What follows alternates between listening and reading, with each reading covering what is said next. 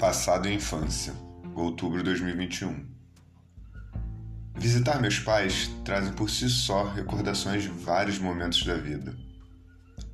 No meu quarto, na casa deles, tem uma foto minha criança com uma das minhas avós. Eu, ela e o Pateta. Sempre tive um apreço enorme por aquela foto. Depois do falecimento dessa minha avó, ela ganhou um peso ainda maior.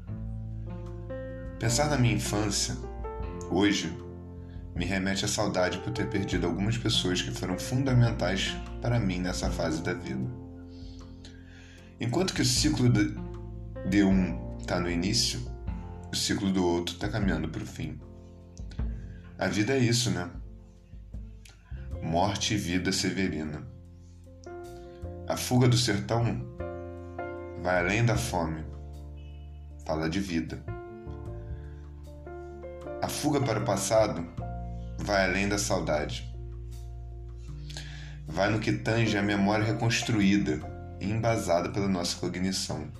Um pouquinho de autopoieses, como Maturana descreve.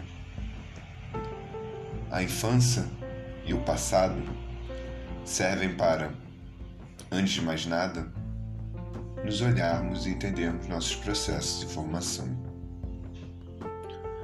Conclusão: passado e a infância vivem no mesmo lugar, só que a infância é brincante.